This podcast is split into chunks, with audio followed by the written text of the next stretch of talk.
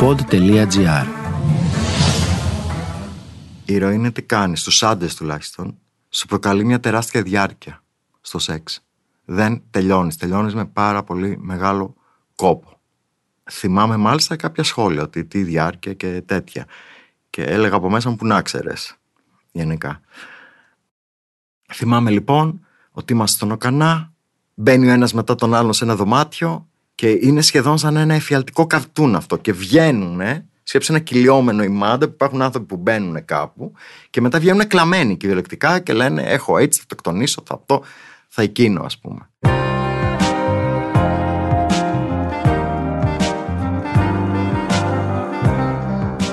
Στο σεξ όλα επιτρέπονται. Γιατί ενώ μιλάμε συνέχεια για το σεξ, δεν λέμε τίποτα πόσα πραγματικά συμβαίνουν ανάμεσά μας. Αυτό είναι το Sex Podcast. Ένα podcast που παίρνει σοβαρά το σεξ και τις ανθρώπινες σχέσεις. Είμαι η Άντρη. Στο σημερινό επεισόδιο, που είναι αφιερωμένο στην Παγκόσμια ημέρα κατά του AIDS, ακούμε την ιστορία του Μάριου. Την 1η Δεκεμβρίου, στην πλατεία Μοναστηράκη, στις 11 το πρωί, δίνουμε όλοι ραντεβού για να εξεταστούμε για τον HIV. Λέμε όχι στο φόβο της εξέτασης για τον HIV.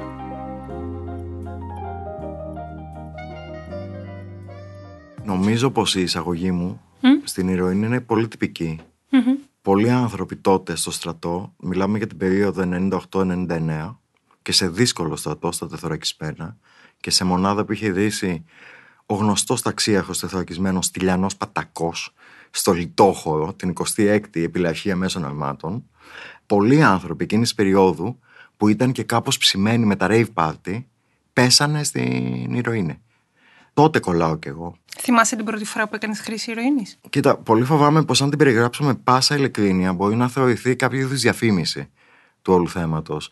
Αυτό που θυμάμαι είναι ότι επειδή είχα δοκιμάσει και είχα κάνει τις περισσότερες παράνομες ψυχοδραστικέ ουσίες που κυκλοφορούσαν εκείνη την περίοδο, από Ινδική κάναβη, LSD, μαγικά μανιτάρια, κοκαίνη, MDMA και τα clubbing γενικώ, ναρκωτικά ακόμα και τα μίνι, θυμάμαι ότι ήταν ε, ό,τι πιο δυνατό είχα νιώσει μέχρι εκείνη τη στιγμή. Θέλω να ξεκαθαρίσω κάτι. Είναι ένα δυνατό συνέστημα, αλλά δεν πάβει, όπως και η κάθε παρεμβολή που γίνεται στον οργανισμό μας, από ένα πολύ δυνατό καφέ, μέχρι ένα ποτήρι ουίσκι, μέχρι και την ηρωίνη, δεν πάβει να είναι και κάτι ηχό. Δεν συγκρίνεται με ένα γνήσιο συνέστημα που θα νιώσεις μια δυνατή χαρά ή μια δυνατή λύπη είναι κάτι το οποίο κούμποσε αμέσως στο ψυχισμό μου.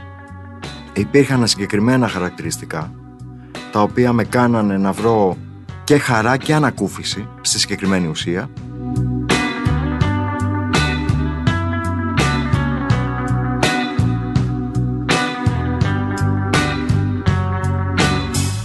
Οφείλω να πω ότι γεννήθηκα σε ένα μικροαστικό τεσάρι στην πλατεία Βικτορίας από γονείς που ερχόντουσαν από τον ελληνισμό της Αιγύπτου. Ο πατέρας μου ήταν από την Αλεξάνδρεια γεννημένος εκεί, καθηγητής με πολλές γλώσσες. Ένας όμορφος άντρας με προφίλ διανοούμενου. Η μητέρα μου ήταν μια τυπική γυναίκα της εποχής. Μιλάμε ότι οι γονείς μου έχουν γεννηθεί ο πατέρας μου το 31 και η μητέρα μου το 32. Μια τυπική γυναίκα της κοινότητας του Σουέζ και του Καΐρου της Αιγύπτου από ό,τι καταλαβαίνετε μεγαλωμένη σε ένα εξαιρετικά σκληρό πατριαρχικό πλαίσιο όπου έχασε τον πατέρα της πολύ νέο και αναζήτησε πολύ νέα προφανώς μια πατρική φιγούρα που τη βρήκε στο πρόσωπο του πατέρα μου. Οπότε από την αρχή αυτή η σχέση ήταν άνηση. Πατέρας και το πάνω χέρι, η μαμά πάντα ήταν καταπιεσμένη. Ο μπαμπάς πάντα φώναζε, η μαμά πάντα έκλαιγε. Ο πατέρας μου ήταν διευθυντής στο Κολέγιο Αθηνών. Και εγώ πήγα στο Κολέγιο Αθηνών από την πρώτη δημοτικού. Όταν ρωτάω τους συμμαθητές μου τι θυμούνται από τον πατέρα μου σαν καθηγητή, μου λένε ότι ήταν πολύ καλός καθηγητής, αλλά τον φοβόμασταν πάρα πολύ. Τον φοβόμασταν μόνο που τον βλέπαμε. Ε, αυτό σκεφτείτε το επί 10 όταν τον είχες αυτό, αυτό το φοβικό αντικείμενο ήταν μες στο σπίτι. Στο σπίτι μου δεν μιλούσαμε για συναισθήματα. Ήταν σαν να ήταν κάτι απαγορευμένο. Ή σαν να ήταν κάτι όχι τόσο πολύ αντρικό, σαν αδελφίστικο. Δεν ξέρω. Ω αδελφίστικο χαρακτηριζόταν από τον πατέρα μου, για να μην παρεξηγηθώ εδώ.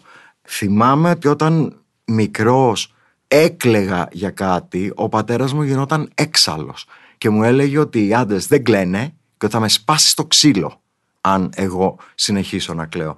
Πράγμα το οποίο μου έκοβε πραγματικά το κλάμα και μου καταπίεζε όλο το πόνο μέσα μου. Ε, αυτό ήταν το μοτίβο της ζωής όπως ε, μεγαλώσαμε. Από τη μία όσο τα σκέφτομαι τώρα και μερικές φορές ήταν απολώ, τα living standards μου ήταν αξιοζήλευτα. Μεγάλωνα, κάναμε διακοπές σε ακριβά ξενοδοχεία, ταξιδεύαμε ενίοτε και στην Ευρώπη και στα ελληνικά νησιά. Πήγαινα σε ένα σχολείο που μπορούσα να κάνω τη διάκριση. Έβλεπα πώ είναι τα δημόσια, ας πούμε, των περιοχών που έμενα και έβλεπα πώ είναι το Κολέγιο Αθηνών. Παρόλα αυτά, στο σπίτι επικρατούσε, θα έλεγα, τρόμος.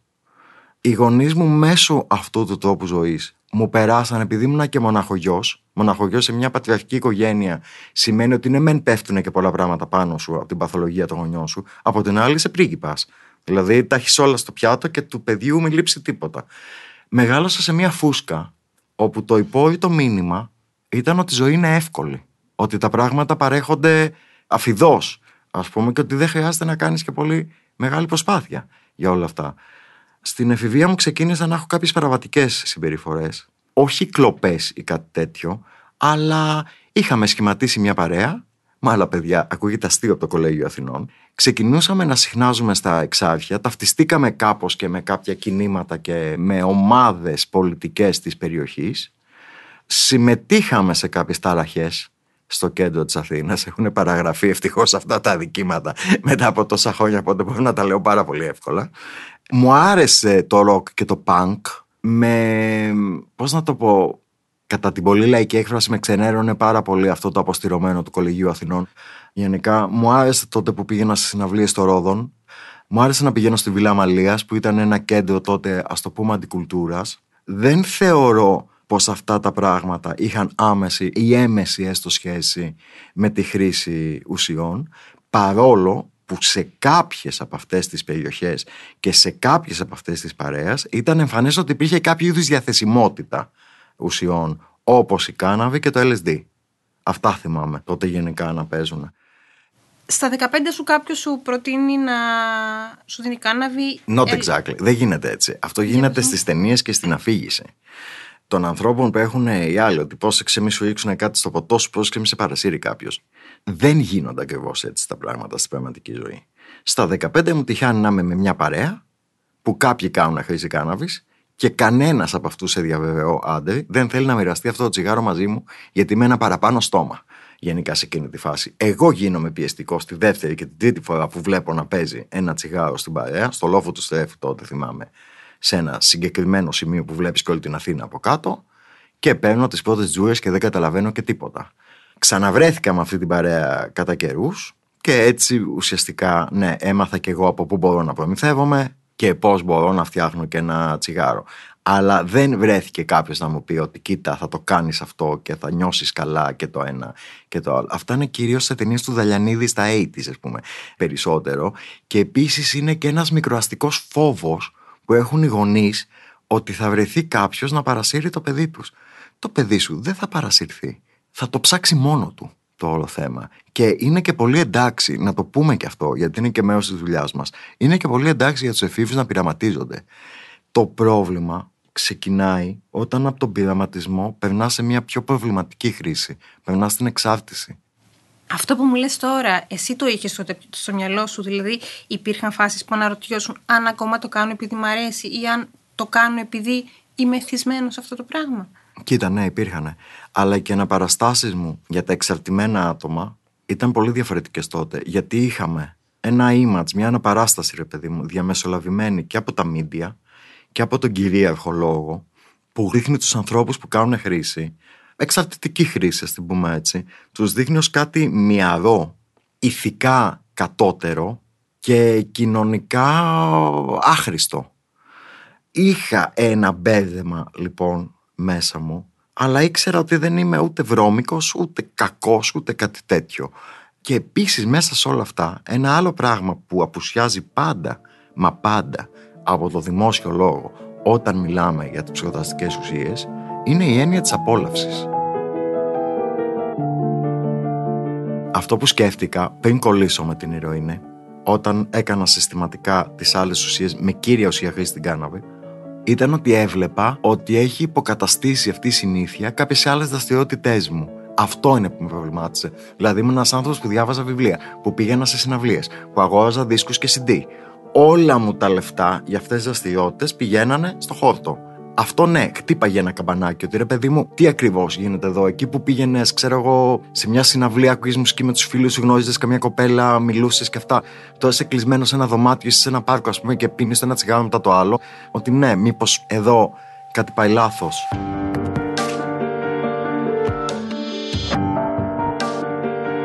Στα 18 μου όλα αυτά ήταν ένα παρελθόν. Είχα βαρεθεί και τα εξάρχεια και είχα βαρεθεί και τις πολιτικές ομάδες εκείνες και όλα. Έγινα πάλι κατά την καθομιλουμένη, κάπως πιο φλόρος. Άρχισα να ντύνομαι διαφορετικά. Ξεκίνησα να σπουδάζω πάλι σε ένα ιδιωτικό κολέγιο στον Τυρί. Αλλά και ήμουνα ήδη συστηματικός χρήστης κάναβης. Στο στρατό, όταν μπήκα, είχε ήδη εγκατασταθεί μέσα μου μια εξαρτητική συμπεριφορά, αν μπορούμε να το πούμε έτσι. Δηλαδή, ένα τελετουργικό που ξυπνάς το πρωί και η πρώτη σου κίνηση πριν κάνεις το οτιδήποτε, κυριολεκτικά το οτιδήποτε, είναι να κάνεις χρήση μιας ουσίας. Στο στρατό, λοιπόν, αυτό κόλλησε πάρα πολύ με την ηρωίνη. Για το λόγο τότε, ο στρατός ήταν ένα κακοποιητικό περιβάλλον, η ηρωίνη είναι ένα πολύ ισχυρό παυσίπονο. Η ηρωίνη δεν μύριζε όπως είναι κάναβη. Και επίσης γινόταν ταχύτατα από το να κάθεσαι να στρίβεις και το ένα και το άλλο. Και επίσης υπήρχε διαθεσιμότητα σε εκείνη τη φάση. Το πρόβλημα με την ηρωίνη πρώτη φορά το σκέφτηκα όταν βγήκα από το στρατό. Γιατί θυμάμαι ότι όλοι οι υπόλοιποι φαντάροι πηγαίνανε χαρούμενοι στα σπίτια τους μετά από όλη αυτή τη φρίκη που είχαμε περάσει τα τεθωρακισμένα, ας πούμε, και στα βουνά και στα λαγκάδια που τρέχαμε με τα τάγκς. Και εγώ γυρνούσα σπίτι μου, θυμάμαι, βγήκα στο σταθμό Λαρίσης και είχα στερητικά. Κρύωνα, ενώ έκανε έξω 30 βαθμούς, ας πούμε, κάτι τέτοιο. Και το πρώτο πράγμα που έκανα, ας πούμε, με τα λεφτά που είχα στη τσέπη μου, πήρα ένα ταξί, πήγα στην Ομόνια, ας πούμε, για να ψωνίσω. Το άλλο πράγμα που κατάλαβα είναι ότι ενώ ας πούμε χωρίς να διαβάζω πολύ λόγω του γνωστικού υπόβαθρου που είχα από τα βιβλία είχα κάποιες σχετικά καλές επιδόσεις στο ιδιωτικό σπουδαστήριο που πήγαινα. Έβλεπα ότι πλέον δεν μπορούσα να λειτουργήσω. Α πούμε, μας βάζαν μια εργασία. Πρέπει να την παραδώσει μια εβδομάδα. Δεν μπορούσα να λειτουργήσω χωρίς να κάνω χρήση ηρωίνης, παιδί μου. Δεν μπορούσα να συγκεντρωθώ. Έπρεπε να πιω, να κάνω, ας πούμε, χρήση τότε εισπνεόμενη ή καπνιστή από λουμινόχαρτο, για να μπορέσει να με φέρει στο εδώ και τώρα. Είναι αστείο, αλλά στα 7 χρόνια χρήσης, δηλαδή γύρω στο 2006-2007, αφού είχα περάσει και στην ενέσιμη χρήση και ήμουν πλέον καθημερινά στην ομόνια με ό,τι αυτό συνεπάγεται, τότε είναι που σκέφτηκα ότι τα πράγματα έχουν πάει πραγματικά κατά διαόλου. Το αποφασιστικό πέρασμα ήταν όταν πέρασα στην ενέσιμη χρήση. Εκεί και σωματικά πλέον, ενώ τηρούσα τα προσχήματα πιο πριν, ως ένα βαθμό. Εντάξει. Ναι, μεν ήμουν αδύνατος, αλλά ήμουν καλοντημένος, ήμουν πεντακάθαρος. Δηλαδή, το σκεφτόσουν δύο και τρει φορές τι πάει λάθος με αυτό το παιδί, ρε παιδί μου. Αλλά μετά που πέρασα στην ενέσιμη χρήση, ήταν εμφανές πλέον και στην κίνησή μου, γιατί αυτό σε πειράζει. Έχεις μια πιο πλαστικότητα στην κίνηση που θα το έχετε παρατηρήσει και στο δρόμο. Δεύτερον, από ένα σημείο και μετά, δεν σε νοιάζει το ότι έχεις αίματα πάνω σου, γιατί προσπαθώντας να βρεις φλέβα, πέφτουν σταγόνες πάνω σου ή ματώνουν τα μανίκια σου και μετά εσύ κυκλοφορείς έτσι. Συνέπεσε και με κάτι το οποίο έχει να κάνει με τις ανακατατάξεις της ελληνικής κοινωνίας. Μετά το 2004, για πολλούς λόγους που δεν θα τους αναλύσω τώρα, υπήρξε μία μεγάλη αλλαγή στις πιάτσες της Αθήνας. Υπήρξε μία πολύ μεγαλύτερη διαθεσιμότητα ουσιών που δεν είχαν βγει ξανά στο δρόμο, όπως η κόκα, όπως η κοκαίνη. Και οι ουσίες λοιπόν, εν είδη σούπερ μάρκετ πλέον, βγήκανε στο δρόμο και αν έχεις λεφτά, μπορείς αν τα καναλώνει anytime, any place. Οι γονείς σου είχαν αντιληφθεί τι συμβαίνει; Ναι, αλλά ήταν σε μια πλήρη άρνηση. Ναι. Δηλαδή, εγώ δεν θα ξεχάσω ποτέ τον πατέρα μου να με βλέπει με κοντομάνικο στο σπίτι και να είναι εμφανές, ρε παιδί μου, ότι υπάρχουν σημάδια από ενέσεις στα χέρια μου. Δηλαδή, ειδικά τις ενέσεις που τις κάνεις εσύ και δεν τι κάνει ένα γιατρός, προκαλούν εξέματα, προκαλούν πληγές, δηλαδή είναι εμφανές ότι κάτι πάει λάθος. Και να μου λέει, Γιατί δεν κόβεις το χόρτο, να μου λέει ο πατέρας μου. Του λέω, Ποιο χόρτο, ρε παπά; Δεν βλέπεις εδώ τι γίνεται. Δεν το δεχόταν αυτό.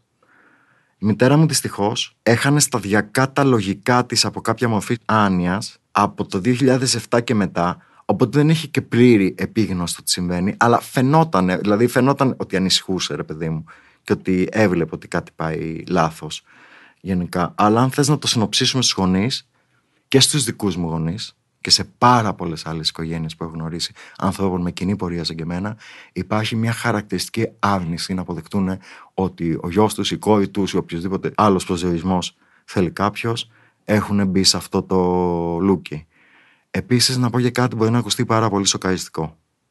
Ασυνείδητα, και αυτό μου το έχουν επιβεβαιώσει και θεραπευτές προγραμμάτων, πολλάκι, δεν μου το έχει πει κάποιος για μία φορά. Πολλές οικογένειες, έμεσα ή άμεσα, ευνοούν τη χρήση στα παιδιά τους, γιατί έτσι μπορούν να τα χειρίζονται καλύτερα. Οι γονείς μου ήταν αυτού του στυλ. Ο πατέρας μου έβλεπε τα σημάδια στα χέρια μου και μου δίνει λεφτά για να πάω να ψωνίσω. Γιατί επιτέλους ήμουν ένας πάκουο γιος, όπου γυρνούσα σπίτι και βλέπαμε όλοι μαζί χαρούμενη τηλεόραση. Μάθε το HIV status. Μπορείς και εσύ να εξεταστείς την 1η Δεκεμβρίου στις 11 το πρωί στην πλατεία Μοναστηράκη.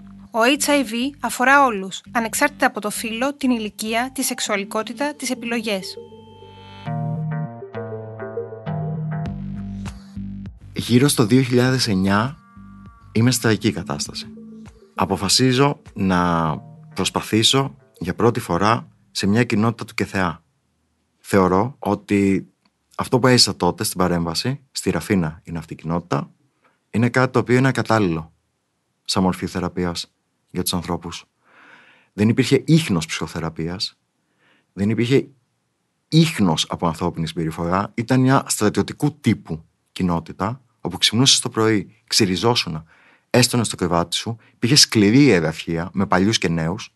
Δεν μπορούσαμε να κοιτάμε το θεραπευτικό προσωπικό καν στα μάτια, πρέπει να κοιτάς κάτω όταν τους μιλούσες. Υπήρχαν πράγματα όπως σε βάζανε μες στολή εργασία να σκάβεις για μέρες, να σκάβεις όπως το ακούς για μέρες, και αν δεν ήσουν πολύ γρήγορος στο σκάψιμο, είχες άλλες ποινές. Σου κρεμούσαν πράγματα από το λαιμό σου όπως κουβάρια, ξυπνητήρια, σφυρίχτες, ερωτηματικά. Και αυτό αντιστοιχούσε σε κάποια ποινή. Το κουβάρι, ας πούμε, πήγαινε στο ότι είσαι μπερδεμένος συναισθηματικά. Εγώ, λόγω ανώριμη συμπεριφοράς, έτσι όπως κρίθηκε αυτό που είχα κάνει, είχα μια πιπίλα κρεμασμένη επί 1,5 μήνα από το λαιμό μου, όπου τα μεγαλύτερα μέλη ερχόντουσαν και φωνάζανε μέσα στο αυτί μου χαμηλά την μπάλα μπέμπι. Δεν θέλω να θίξω κανέναν ή να προκαλέσω πόλεμο που ήδη είμαστε σε πόλεμο με αυτές τις πρακτικές αλλά αυτό συνιστά απάνθρωπη και εξευτελιστική μεταχείριση και δεν την αξίζει κανένας. Και σίγουρα δεν είναι θεραπευτική. Πόσο καιρό έμεινες εκεί, Ένα χρόνο. Πρώτες εικόνες της ε, της έξω ζωής, ας πούμε, είναι η κηδεία της μητέρας μου. Ο πατέρας μου μου ανακοινώνει στην κηδεία της μητέρας μου ότι θα πεθάνω κι εγώ, θα ακολουθήσω την Όλγα, γιατί έτσι είναι εξαρτητικέ και νοσηρές σχέσεις. Και εγώ βγαίνω Θεωρώ πω δεν έκανε καμία δουλειά με τον εαυτό μου τόσο άλλος εκεί μέσα. Ήταν θέμα χρόνου η υποτροπή και δεν νομίζω ότι σχετίζεται με το χαμό της μητέρας μου. Και να ζούσε κανονικά, νομίζω πως εγώ θα ξαναπήγαινα εκεί. Και μετά το 11 πεθαίνει ο πατέρα μου και πέφτουν και κάποια μετρητά στα χέρια μου. Εμένα. Από εκεί ξεκινάει πλέον κάτι το οποίο είναι. Δεν ξέρω πώ να το χαρακτηρίσω. Οριώδε αυτοκαταστροφικό θα το έλεγα πάντω.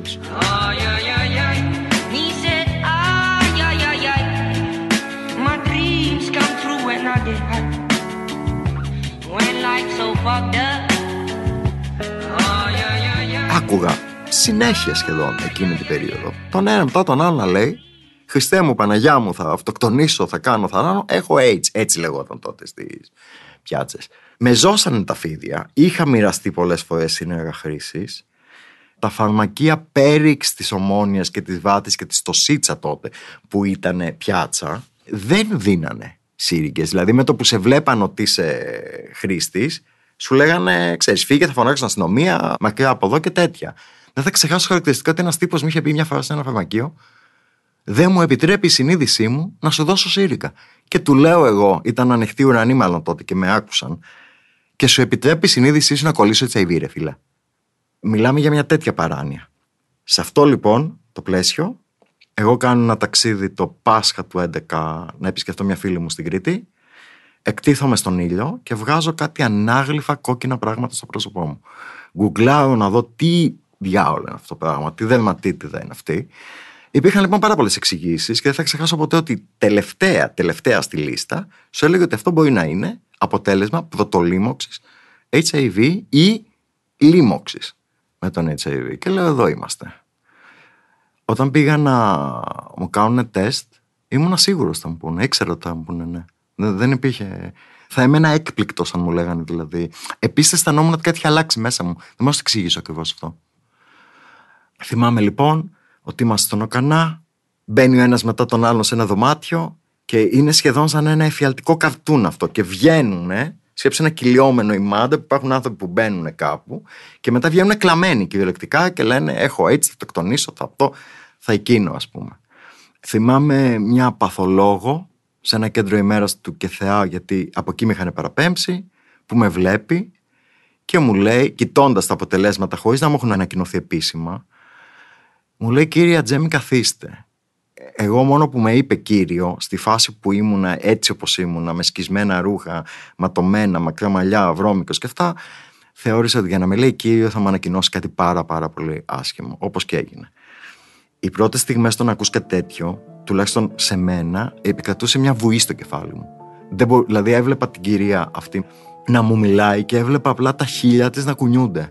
Δεν μπορούσα ακριβώς να καταλάβω τι μου λέει. Όταν έρχεται η διάγνωση, είναι ένα τεράστιο σοκ. Δηλαδή, σε εκείνη τη φάση ήμουν τόσο απελπισμένος και τόσο μόνος μου, που δεν περίμενα ότι μπορεί να με σοκάρει κάτι, ρε παιδί μου. Γενικά, ότι μπορεί να με ταρακουνήσει. Η διάγνωση με ταρακούνησε πάρα πάρα πολύ. Για ποιο λόγο, γιατί αφού το έκανα τις εξετάσεις, ενώ ήμουνα μόνο ένα χρόνο οροθετικό και ούτε, και ενώ ξέρουμε βάσει στατιστικών στο δυτικό κόσμο ένας άνθρωπος μπορεί να φέρει τον ιό να είναι οροθετικό 7 με 10 χρόνια και να μην εκδηλωθεί το σύνδρομο επίκτητης ανοσιολογικής ανεπάρκειας που είναι το AIDS. Εμένα ήταν τόσο χαμηλά τα λεμφοκύτταρά μου. Τα λεμφοκύτταρα είναι μονάδα μέτρησης του νοσοποιητικού για να ξέρουμε σε τι κατάσταση είμαστε. Κάτω από ένα συγκεκριμένο όριο είσαι σε κατάσταση AIDS. Εγώ ήμουν πολύ κοντά σε αυτό το όριο. Η γιατρός λοιπόν μου είπε πάρα πολύ ψυχρά: Κινδυνεύεις να νοσήσεις. Το άλλο πράγμα που μου είπε εκείνη η γιατρός, είναι ότι εγώ μου λέει δεν σου ξεκινάω φάρμακα. Αυτά τα φάρμακα που θα πάρεις θα πρέπει να τα τηρείς με θρησκευτική ευλάβεια τις ώρες. Και δεν σε βλέπω ότι είσαι σε θέση να το κάνεις αυτό. Θα κάψεις αυτή την αγωγή, καίγοντας αυτή την αγωγή και μια ολόκληρη κατηγορία φαρμάκων. Οπότε, θα πας σε ένα πρόγραμμα. Θα μείνεις νυφάλιος για κάποιο χρονικό διάστημα και όταν έτσι τα ίσια σου με λίγα λόγια, θα με πάρει τηλέφωνο υπεύθυνος του προγράμματος και θα μου πει ναι, κυρία Τάδε, τώρα μπορείτε να δώσετε στο Μάριο φάρμακα. Εμένα αυτό εκείνη τη στιγμή μου φάνηκε ανυπέρβλητο. Ότι δεν μπορεί να συμβεί. Ότι εγώ δεν μπορώ να κόψω.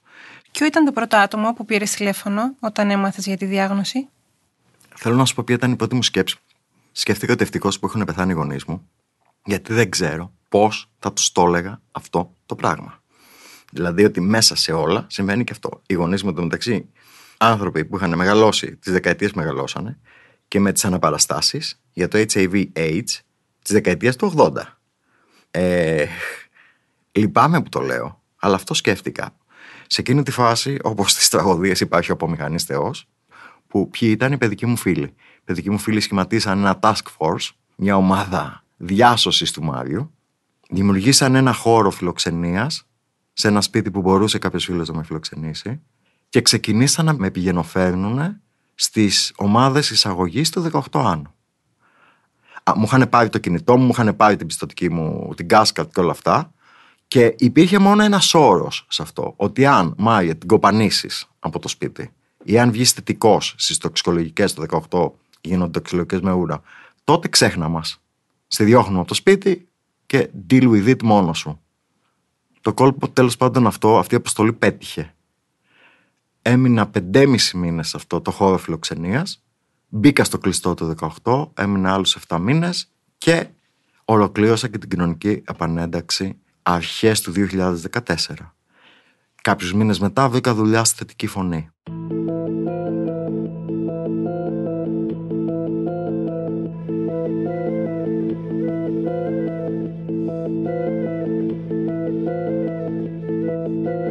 Θέλω να πω κάτι. Μέναμε σε ένα ξενώνα στο 18 στην επανένταξη. Έβλεπα ανθρώπους που ήταν οροθετικοί, που είχαν υπατήτηδα ή είχαν και τα δύο. Και ήταν φοβερά φοβισμένοι μη μαθευτεί στο κοινωνικό τους περιβάλλον ότι συμβαίνει αυτό. Όταν το είδα αυτό, κάτι επαναστάτησε μέσα μου. Κυριολεκτικά. Νομίζω πως αυτό ήταν ένα σημείο καμπής στην όλη αφήγηση μέχρι τότε. Είπα αν είναι δυνατόν να ζήσω την υπόλοιπη ζωή μου με το φόβο και αυτή την παράνοια ποιος θα το μάθει, ποιος θα το μάθει, ποιος θα πει αν έχω αυτό ή αν έχω εκείνο, μην το μάθει πολυκατοικία, γειτονιά και αυτά. Και αποφάσισα να βγω μπροστά. Υπάρχει ένα παλιό σύνθημα της ACT UP, της πρώτης και μεγαλύτερης οργάνωσης που υπήρχε για το AIDS στην Αμερική και στην Ευρώπη. Silence is death, η σιωπή είναι θάνατος. Αυτό το πράγμα το υιοθέτησα. Όταν βρέθηκα στη θετική φωνή μετά, ήταν συνειδητή επιλογή να βγω μπροστά και να μιλήσω για την ορθωτικότητα και για το ιστορικό χρήσης.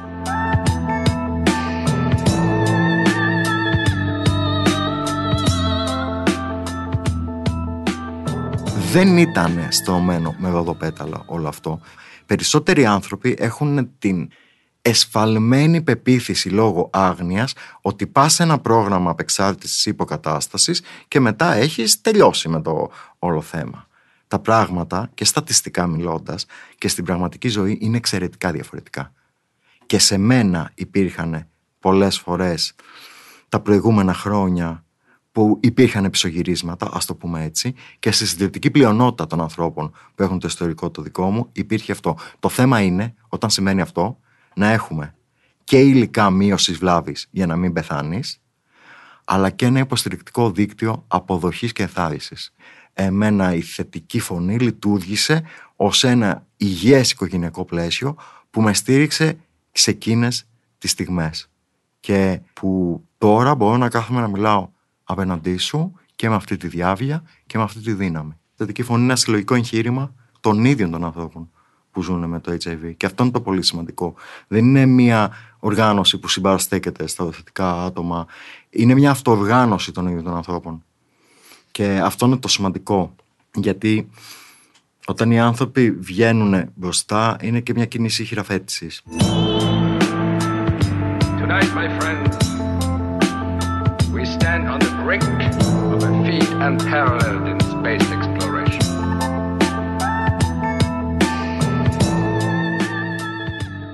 Την περίοδο από τα 24 μέχρι τη διάγνωση.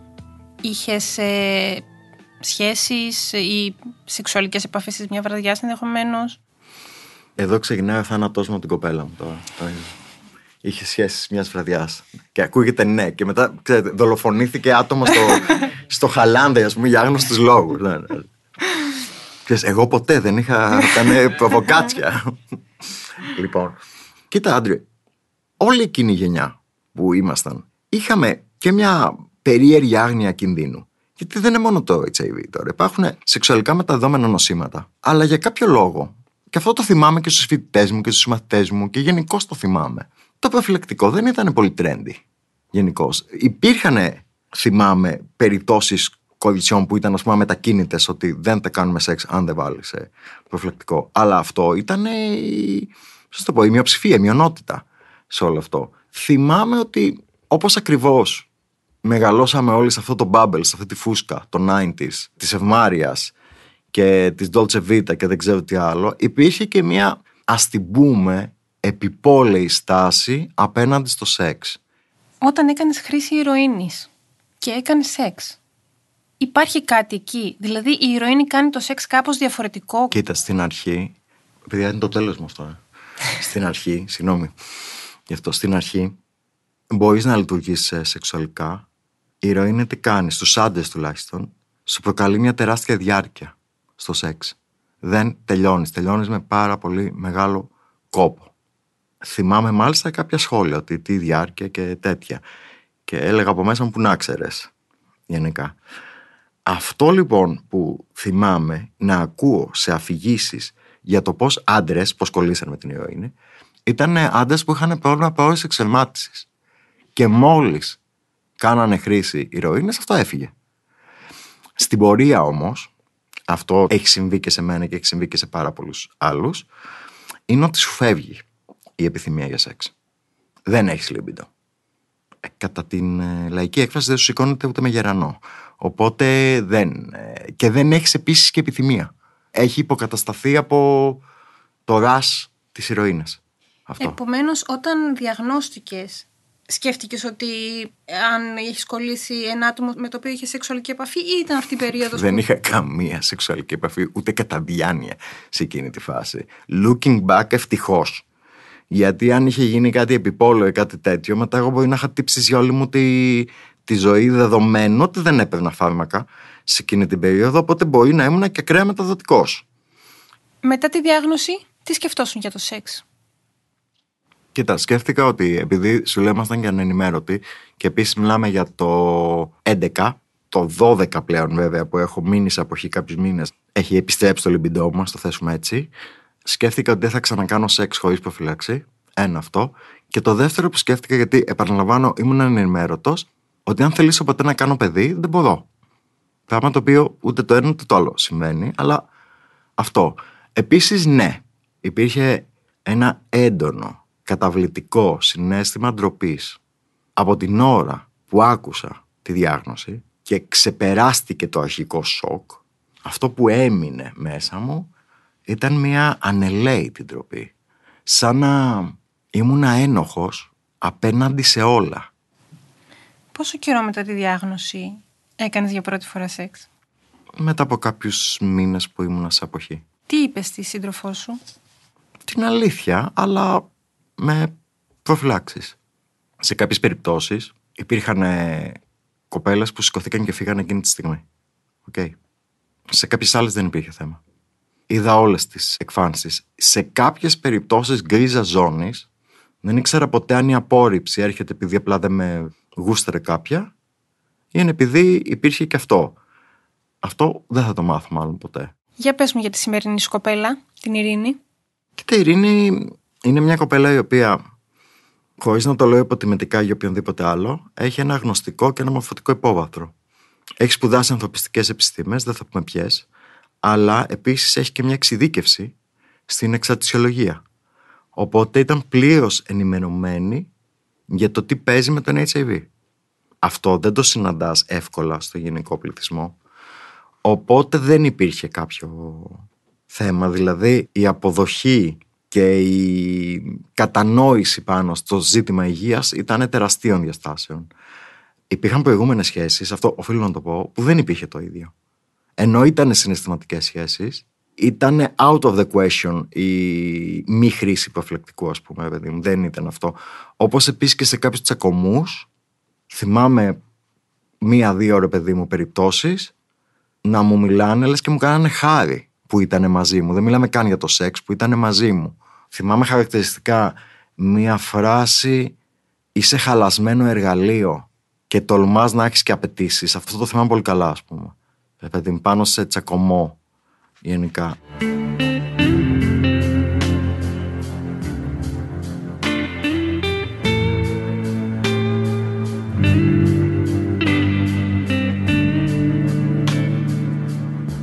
Όλες οι σεξουαλικές πρακτικές δεν είναι το ίδιο. Αυτό που ξέρω εγώ είναι το εξής. Ότι εάν με τον άνθρωπο που κάνει σεξ τον έχεις ενημερώσει για το στάτους σου και ξέρει επίσης και μέσω εξετάσεων και επειδή ίσως σε ζει και να μην σε ζει όμως, ξέρει ότι είσαι μη ανιχνεύσιμος, οι πιθανότητες, επαναλαμβάνω, για σεξουαλική μετάδοση, δηλαδή κολπικά, υγρά, σπέρμα, άντρα και το υγρό που βγάζει ο προκτός στην ώρα της ε, δίσδυσης είναι μηδαμινές. Τώρα άλλου είδους πρακτικές ε, μπορεί να περιέχουν κάποιο πιο high risk, παιδί μου. Ε, αν κάποιο άτομο εκτεθεί κατά τη διάρκεια του σεξ στον HIV, το μάθει εκ των υστέρων και θεωρεί ότι το σεξ που έκανε δεν είναι ασφαλές. Ποιο είναι το πρώτο πράγμα που πρέπει να κάνει; Κοίτα, είναι ανάλογα πότε θα το μάθει. Γιατί άμα το μάθει μετά από τρεις μήνες δεν μπορεί να κάνει και πολλά πράγματα. Εγώ αυτό που ξέρω είναι ότι υπάρχει η post-exposure prophylaxis, η προφυλακτική αγωγή μετά την έκθεση, αυτό είναι ένας ε, συνδυασμός αντιρετροϊκών που πρέπει να πάρει κάποιο άτομο μέχρι και 3-24 ώρα μετά που θεωρεί ότι υπήρχε επικίνδυνη επαφή γενικά ή επαφή με μολυσμένο σύναγο χρήσης. Πρέπει να πάρεις αυτή την αγωγή για ένα μήνα. Κατά τεράστια πιθανότητα, ακόμα και αν έχει εκτεθεί, δεν θα το μετατρέψει. Αλλά τονίζω, όσο το δυνατόν νωρίτερα, τόσο καλύτερα. Μια γενική πρόταση που θα έλεγα σε έναν άνθρωπο που έχει ρομετατρέψει είναι ότι δεν είσαι μόνος σου. Αυτό. Και να επικοινωνήσει άμεσα με το σύλλογό μας. Ότι η ζωή σου είναι μεν θα επηρεαστεί σε κάποια επίπεδα, αλλά σε καμία περίπτωση η ζωή σου δεν έχει τελειώσει. Και ότι ζούμε κανονικά υποφαρμακευτική αγωγή όπως οι υπόλοιποι άνθρωποι. Το πρόβλημα δεν είναι το βιολογικό της υπόθεσης. Το πρόβλημα με το HIV αυτή τη στιγμή στην Ελλάδα είναι το στίγμα. Ένας άνθρωπος που ορομετατρέπει θα πρέπει να είναι και προετοιμασμένος ψυχικά και σωματικά, να είναι ανθεκτικός απέναντι στο στίγμα που θα αντιμετωπίσει. Γιατί υπάρχει τεράστιο στίγμα. Αν πω στη θέση του οροθετικού ατόμου που σου ζητάει τη συμβουλή, αυτό που θέλω να ρωτήσω, αυτό που θα σε ρώτα γι' αυτός, ας πούμε, είναι σεξ. Θα ξανακάνω; Σαφέστατα. Ναι. Είναι πολύ εύλογη η απορία, αλλά ναι, φυσικά. Θα ήταν καλό μέχρι να σταθεροποιηθεί η φαρμακευτική σου αγωγή, δηλαδή τουλάχιστον να παίρνει τα φάρμακα για έξι μήνες και να γίνει μη ανοιχνεύσιμο το οικό σου φορτίο, να παίρνεις προφυλάξεις. Ένα αυτό, προφυλάσεις και το άλλο άτομο, προφυλάσεις και τον εαυτό σου από διάφορα πράγματα που μπορεί να σου επιβαρύνουν την υγεία σου. Το δεύτερο είναι ότι μαζί με το γιατρό σου θα έχεις ε, μια παρακολούθηση της κατάστασής σου και όταν είσαι πλέον σταθερά μη ανιχνεύσιμος, μπορείς, αφού φυσικά έχεις και τη συνένωση του σεξουαλικού συντρόφου σου, να προχωρήσεις αυτό. Αντίστοιχα, θα ήθελα και μια συμβουλή σε ένα άτομο που ο σύντροφος ή σύντροφός του του εμπιστεύεται αυτό το πράγμα, ότι είναι ναι. Να πάνε μαζί να μιλήσουν στο γιατρό που παρακολουθεί αυτό το άτομο. Θα πρότεινα ψυχραιμία, όχι πανικούς και η επιστήμη έχει προχωρήσει πάρα πολύ. Ας προχωρήσει και η κοινωνία είναι ένα από τα βασικά συνθήματα σλόγκαν του συλλόγου μας. Και επίσης μετά που θα μιλήσουν με τον γιατρό ή τη γιατρό που παρακολουθεί αυτόν τον άνθρωπο, να μιλήσουν με εμάς. Έχω δει όλα αυτά τα χρόνια, άντρε, πραγματικά από το γραφείο μια παρέλαση ανθρώπων να περνάει. Συνήθως έρχονται με δάκρυα στα μάτια και φεύγουν με ένα χαμόγελο. Η εξέταση για τον HIV είναι μια απλή διαδικασία, μέσω σάλιου ή ενός τσιμπήματος στο δάκτυλο, που δίνει τη δυνατότητα στον οποιονδήποτε να γνωρίζει αν έχει μολυνθεί, ώστε να λάβει γρήγορα θεραπεία και να συνεχίσει φυσιολογικά τη ζωή του. Είναι καλύτερα να ξέρω. Προστατεύω τον εαυτό μου, το σύντροφο ή την σύντροφό μου και την κοινωνία.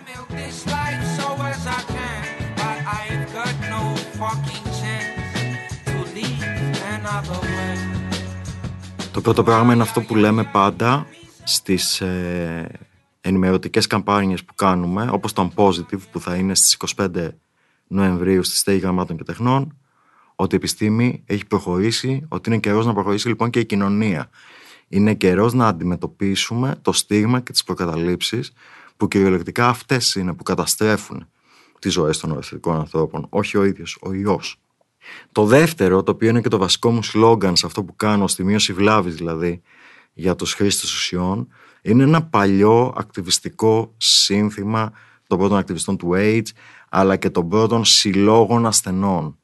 Το τίποτα για μας χωρίς εμάς. Είναι βασική μου πεποίθηση και αποδεικνύεται με κάθε δυνατό τρόπο ότι στις πολιτικές για το HIV στις πολιτικές για τα ναρκωτικά εάν δεν συμπεριλάβεις την ίδια την άμεσα φυγόμενη κοινότητα αυτές οι πολιτικές σου είναι καταδικασμένες στην αποτυχία. Οτιδήποτε μας εξαιρεί από, αυτό, από αυτή τη διαδικασία της συνδιαμόρφωσης των πολιτικών είναι κάτι εξαιρετικά άκερο, άτοπο και καταστροφικό γιατί εξαιρεί την ίδια τη θυγόμενη κοινότητα. Από αυτές τις πολιτικές θίγονται άμεσα οι ζωές μας και εμείς θα πρέπει να έχουμε τον πρώτο λόγο.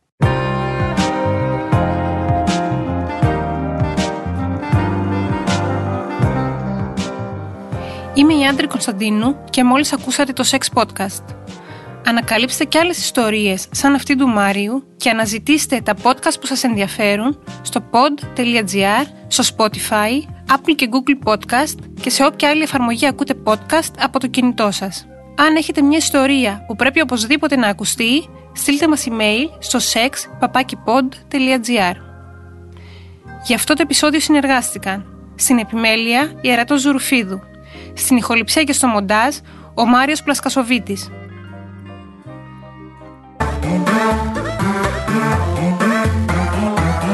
Pod.gr. Το καλό να ακούγεται.